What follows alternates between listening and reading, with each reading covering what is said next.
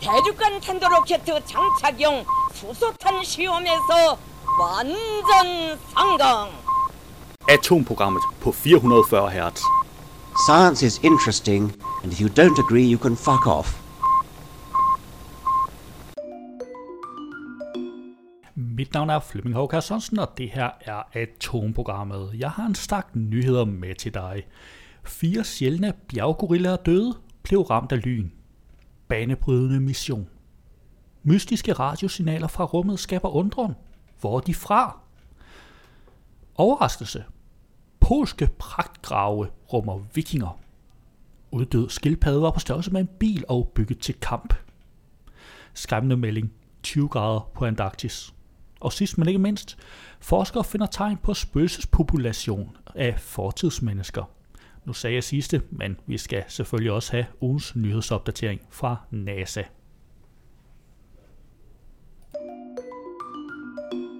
På ekstrabladet fandt jeg, fire sjældne bjerggorillaer døde, blev ramt af lyn.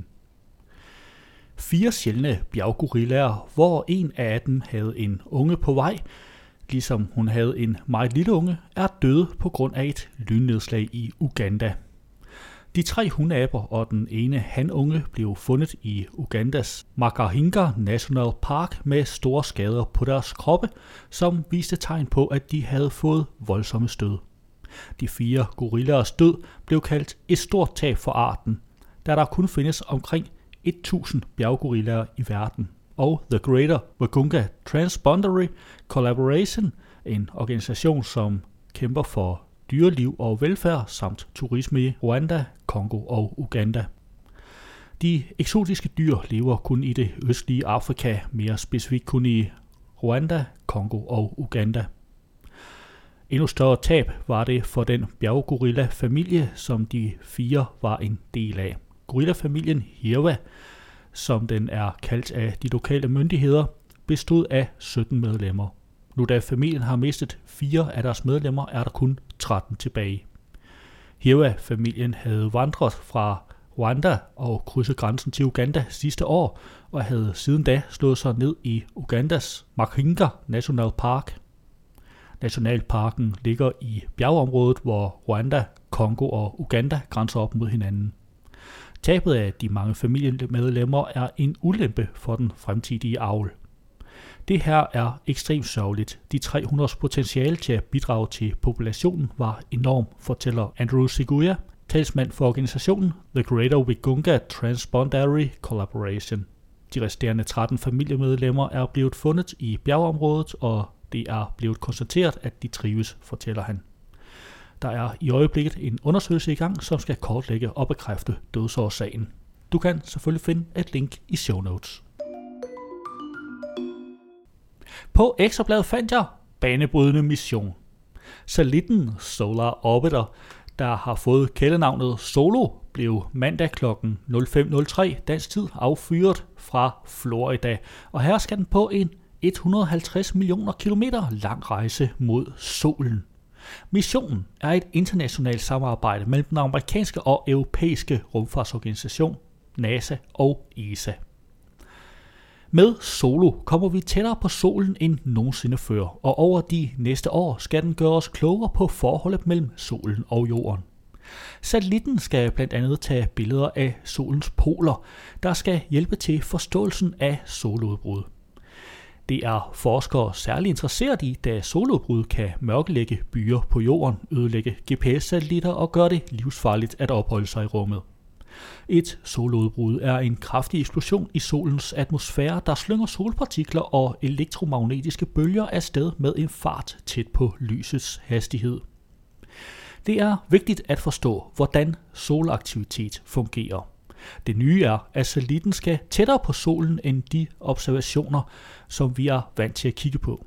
Vi har før haft satellitter, der har kigget på solen, men nu kommer vi til at kunne se solen tættere på og fra flere vinkler, siger Susanne Vennerstrøm, der er seniorforsker ved DTU Space. Susanne Vennerstrøm forsker i astrofysik og atmosfærefysik. Hun er selv med på et hold, der har udviklet et instrument til satellitten, der måler magnetisme. Det, som er helt vigtigt her, er, at solen har et magnetisk felt, som er enormt dynamisk. Magnetfelter har enormt stor betydning for de naturfænomener, vi observerer. Det har stor betydning for solvind, som skaber rumværet omkring jorden. Det vil vi gerne blive bedre til at forudsige, siger Vennerstrøm. Den danske forsker henviser også til, at det særligt er de store soludbrud, man er bekymret for. I 2003 blev 20.000 hjem i Malmø mørklagt efter et kraftigt soludbrud fik et kraftværk til at gå ned. Flere satellitter, som GPS-satellitter, er blevet ødelagt, men teknologien nede på jorden er også sårbar. Vi har eksempler på, at soludbrud har forårsaget strømnedbrud, som er en dyr og ubehagelig affære. Det er samfundsødelæggende. Det skete i Malmø i 2003 og i Quebec i Canada i 1989, hvor man mistede strøm i 8 timer. Det vi virkelig er bange for, er, at der skulle komme en storm, der er større, siger Susanne Vennerstrøm.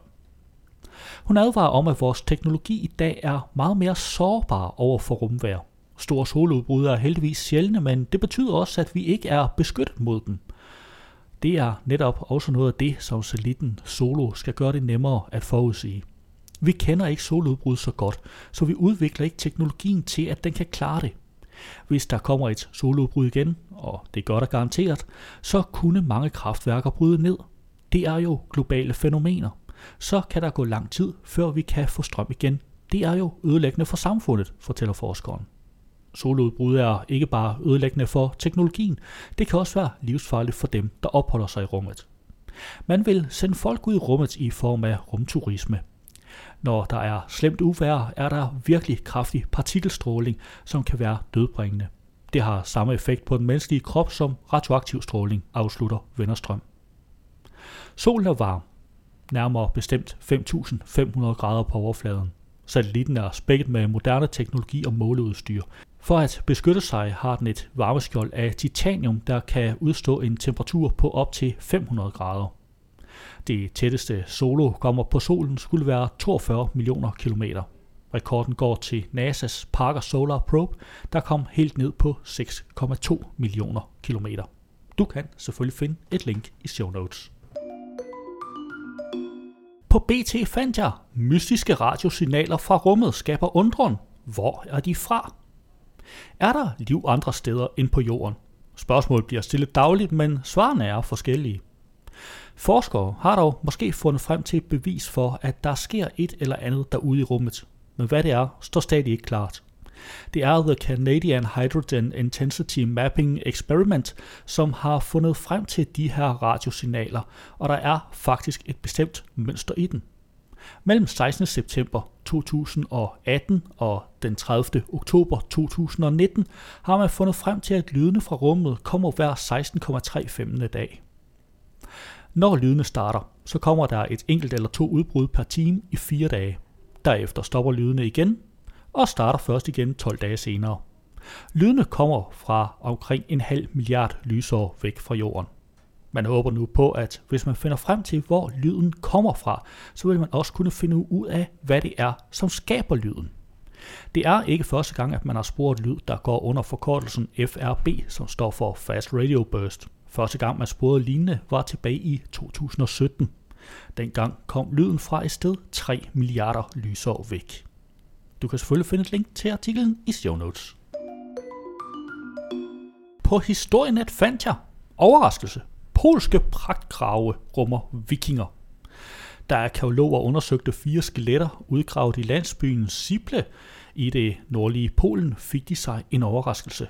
Skeletterne lå i fire rigt udstyrede kammergrave centralt beliggende på en gravplads fra 1000-tallet, da adelslægten Piast grundlagde Polens første kongedømme.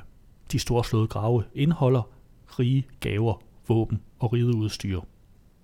Først antog forskerne derfor, at de døde var polske adelsmænd tæt på kongeslægten, men strotium og DNA-analyse af skeletresterne gav et helt andet resultat. Det viste sig, at ingen af mændene kom fra Piast-staten, men derimod fra Skandinavien, sandsynligvis Danmark, forklarede arkeolog Stavomir Vadil til historie. De døde var med andre ord vikinger og sandsynligvis erfarne krigere. To af mændene var cirka 50 år og en tredje 25 år på dødstidspunktet. Den fjerde er umulig at aldersbestemme, og forskerne kan heller ikke opklare, hvordan de fire vikinger døde. Meget tyder altså på, at de havde en helt særlig status, for de fire pragtgrave var omgivet af et hegn, som adskilte dem fra de cirka 60 andre grave. I to af vikinggravene fandt arkeologerne små vægte, der ifølge Vattel sandsynligvis blev brugt til at veje ædelmetaller på. Han mener, at de fire vikinger blandt andet opkrævede skat fra handlende i området på vegne af Polens første konge, Boleslav den første, som i samme tidsrum grundlagde Siple. Den polske konge havde tætte forbindelser til den danske vikingkonge Knud den Store, hvis mor var Boleslavs søster. Det er derfor muligt, at det var Knud, der sendte de fire vikinger til Polen for at hjælpe Boleslav. De store ladende grave tyder på, at de udførte opgaven med succes. Ifølge Slavomir Vadel er det ligefrem muligt, at de fire vikinger herskede over bosættelserne i området, som var ekstremt vigtigt for det unge polske kongedømme. Sible ligger ved Wisla-floden, der fungerede som en af tidens vigtigste handelsruter med masser af trafik. Den type kammergrave, som vikingerne lå begravet i, er sjældne i Polen. Ikke desto mindre har arkeologerne for, øh, fundet dem andre steder i Polen, men ingen har hidtil med sikkerhed kunne bevise, hvem der blev bygget til. Vi mistænkte, at nogle af dem var af skandinavisk oprindelse, men indtil nu har vi stort set udelukkende haft gravgaver at dømme ud fra, forklarer Slavomir Vadil. Men i Sible har vi for første gang paleobiologiske beviser i form af strotium- og DNA-analyser, og de peger mod en skandinavisk, sandsynligvis dansk oprindelse for mange af disse mennesker. Du kan selvfølgelig finde et link til artiklen med masser af billeder i show notes. På BT har jeg fundet, uddød skildpadde var på størrelse med en bil og bygget til kamp. Længe har Stupendimus Geographicus været omgivet af mystik, men nye fund kaster lys på det enorme krybdyr. En af de største skildpadder, der nogensinde har eksisteret, svømmede rundt i søer og floder i det nordlige Sydamerika for ca. 13 millioner år siden og frem til for ca. 7 millioner år siden. Og det store ferskvandsdyr var på størrelse med en bil og bygget til kamp. Onsdag meddelte forskere, at de havde udgravet og undersøgt flere nye fossiler af skildpadden med navnet Stupendemus geographicus. Det har de gjort i Tatacoa-ørkenen i Colombia og Urumaco-regionen i Venezuela. Disse fund giver for første gang en mere indgående forståelse af krybdyret, der kunne blive op til 4 meter langt og veje 1,25 tons. Hannerne havde robuste horn, som vendte fremad. De var placeret på siderne af skjoldet og meget tæt på halsen. Dybe ar på fossilerne indikerer, at hornene blev brugt som lanser til at kæmpe mod andre hanner om hunder og territorier. Den form for kampe finder også sted blandt visse handskildpadder i dag, oplyser paleontolog Edwin Cadena fra University del Rosario. Han står bag studier om skildpadderne offentliggjort i tidsskriftet Science Advances. Stupendemys er den næststørste kendte skildpaddeart, kun overgået af havskildpadden Arcelon, som levede for omkring 70 millioner år siden. Den kunne blive omkring 4,6 meter lang. De første stupendemys fossiler blev fundet i 1970'erne, men dyret har længe været omgivet af mystik. De nye fund inkluderer blandt andet det største kendte skildpaddeskjold nogensinde fundet. Det er i alt 2,86 meter langt og endnu længere end et Achelon-skjold. Derudover er der for første gang nogensinde fundet rester af en underkæbe, hvilket har bidraget til at forstå mere om skildpaddens kost. Stupendimus geographicus var stor og tung. De havde nogenlunde samme længde som en sedanbil, hvis man tæller hoved, hals, skjold og kropsdel med, siger Edwin Cardin. Den havde en afvekslende diæt bestående af små dyr, fisk, kaimaner, som er en sydamerikansk alligator, slanger samt bløddyr og planter, heriblandt frugter og frø. Stupendimus betyder enorm skildpadde på latin. Den holdt til i vådområder før Amazonas og Orinoco floderne blev dannet. Den store størrelse kan have spillet en rolle i forhold til at forsvare sig imod forhistoriske kæmpekrokodiler, nogle på over 10 meter. Et af Stupendimus-fossilerne blev fundet med en 5 cm lang krokodilletand i. Du kan selvfølgelig finde et link i show notes, og der er også en tegning. På Ekstrabladet har jeg fundet skræmmende melding 20 grader på Antarktis. Og jeg kan så indskyde, hvis journalisterne havde brugt almindelige afrundingsmetoder, så skulle det have været 21 grader. For første gang nogensinde er der målt over 20 graders varme i Antarktis. Det skete, da brasilianske forskere på øen Seymour Island søndag målte 20,75 grader. Varmerekorden er endnu ikke bekræftet af den meteorologiske verdensorganisation. Det kommer kun få dage efter, at argentinske forskningscenter på verdens sydligste kontinent målte temperaturen til 18,3 grader.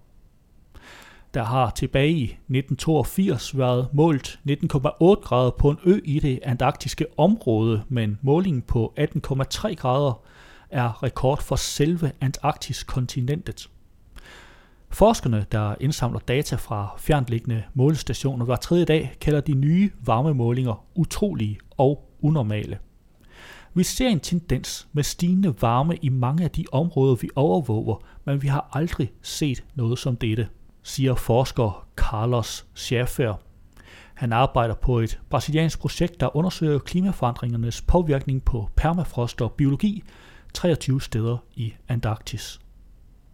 Samtidig meddeler USA's organ for oceanariske og atmosfæriske studier torsdag, at januar 2020 blev den varmeste januar, der nogensinde er målt på kloden. Du kan selvfølgelig finde et link til artiklen i show notes. På BT har jeg fundet, forskere finder tegn på spøgelsespopulation af fortidsmennesker. Endnu ved forskere ikke meget om hidtil ukendt uddød menneskeart, der kan spores i vestafrikaneres DNA. Forskere mener at have fundet en hidtil ukendt uddød menneskeart, som skal have parret sig med vores art for 10.000 vis af år siden i Afrika. Analysen kan ses som endnu et tegn på, at menneskenes ganske indviklede genetiske herkomst. Studiet indikerer, at nutidens vestafrikanere kan spore en pæn del af deres genetiske arv, mellem 2 og 19 procent, til en uddød menneskeart. Forskerne kalder det en spøgelsespopulation. Vi anslår, at arterne krydsede for omkring 43.000 år siden, dog med en vis usikkerhed, siger Siriram Sakararaman, professor i genetik og datalogi ved University of California. Sakararaman er hovedforfatter til studiet, som blev publiceret denne uge i tidsskriftet Science Advances. Homo sapiens, vores egen art, har eksisteret i lidt over 300.000 år. Den viste sig først i Afrika og har siden spredt sig til resten af verden. I Eurasien krydsede den veje med neandertalerne og den mindre kendte art Denisovan. Tidligere genforskning har vist, at vores art pegede sig med både neandertaler og Denisovan, og at moderne mennesker uden for Afrika har DNA fra begge arter. Men mens der er en hel del neandertalerfossiler og enkelt af Denisovan, er den nye spøgelsespopulation mere gådefuld. Adspurgt, hvad man ved om den uddøde menneskeart, svarer Sakararaman. Ikke meget på dette tidspunkt. Vi ved ikke, hvor denne population kan have holdt til, om den svarer til kendte fossiler, eller hvad den skæbne endte med at blive, tilføjer Sakararaman. Professoren siger, at den uddøde menneskeart for omkring 650.000 år siden lader til at have udskilt sig fra den evolutionære linje, der førte til vores art og neandertalerne. Forskerne har undersøgt genomdata fra hundredvis af vestafrikanere, heriblandt til Yoruba-folket i Nigeria og Benin, samt Mende-folket fra Sierra Leone. Det er herefter blevet sammenlignet med genomerne for neandertalere og Denisovan. Du kan selvfølgelig finde et link til artiklen i show notes. Ja, og havde du så hørt radioudgaven i stedet for podcasten, så ville der her have været This Wicked NASA. Men vi har kun tilladelse til at sende den i radioen, ikke i podcasten. Du kan dog finde et link til den i show notes. Det var jo, hvad jeg havde for i dag. Vi løs ved næste uge, samme tid, her på kanalen.